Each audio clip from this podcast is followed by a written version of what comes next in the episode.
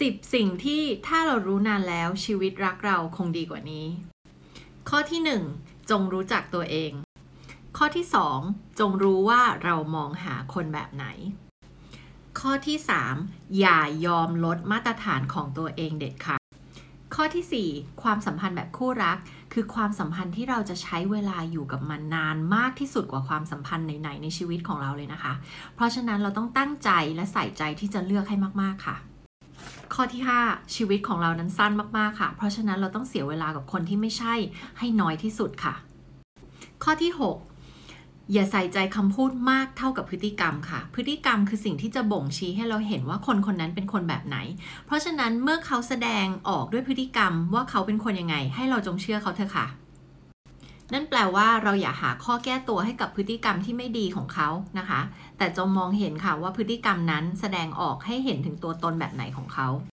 ข้อที่ 7 ถ้าคุณดึงดูดหรือคบกับคนในรูปแบบเดิมๆ และเป็นปัญหาอยู่แบบซ้ำๆ คนที่เป็นปัญหาอาจจะเป็นตัวคุณนะคะ เราต้องกลับมามองตัวเราเองค่ะ ว่าเป็นเพราะอะไรเราถึงตกอยู่ในความสัมพันธ์กับคนในแบบเดิมๆแบบที่เราไม่ต้องการ ข้อที่ 8 ถ้าเราทนอยู่ในความสัมพันธ์ที่ไม่โอเค มันแปลว่า2อย่างค่ะ อย่างแรกคือ เราคิดว่าไม่มีคนที่ดีกว่านี้อีกแล้ว และอย่างที่ 2 ค่ะ เราอาจจะขาดเซลฟ์เฟสตีมขาดการรักตัวเอง ขาดการเห็นคุณค่าในตัวเองนะคะ เพราะฉะนั้นกุญแจสำคัญคือเราต้องกลับมาพัฒนาตัวเอง และเห็นคุณค่าของตัวเราเองค่ะ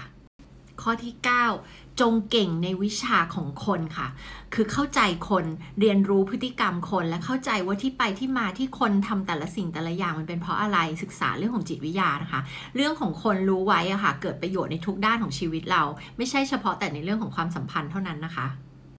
และข้อสุดท้ายข้อที่ 10 ค่ะ จงโฟกัสกับเรื่องของการพัฒนาตัวเราเอง แทนที่จะไปสนใจเรื่องราวของคนอื่นค่ะ พัฒนาตัวเราเองค่ะ เขาบอกว่าการลงทุนที่ดีที่สุดและคุ้มค่าที่สุดในชีวิต คือการลงทุนกับตัวเราเองค่ะ เพราะฉะนั้นถ้าคุณลงทุนกับตัวเอง พัฒนาตัวเองนะคะสักอย่างทุกอย่างจะดีเองค่ะ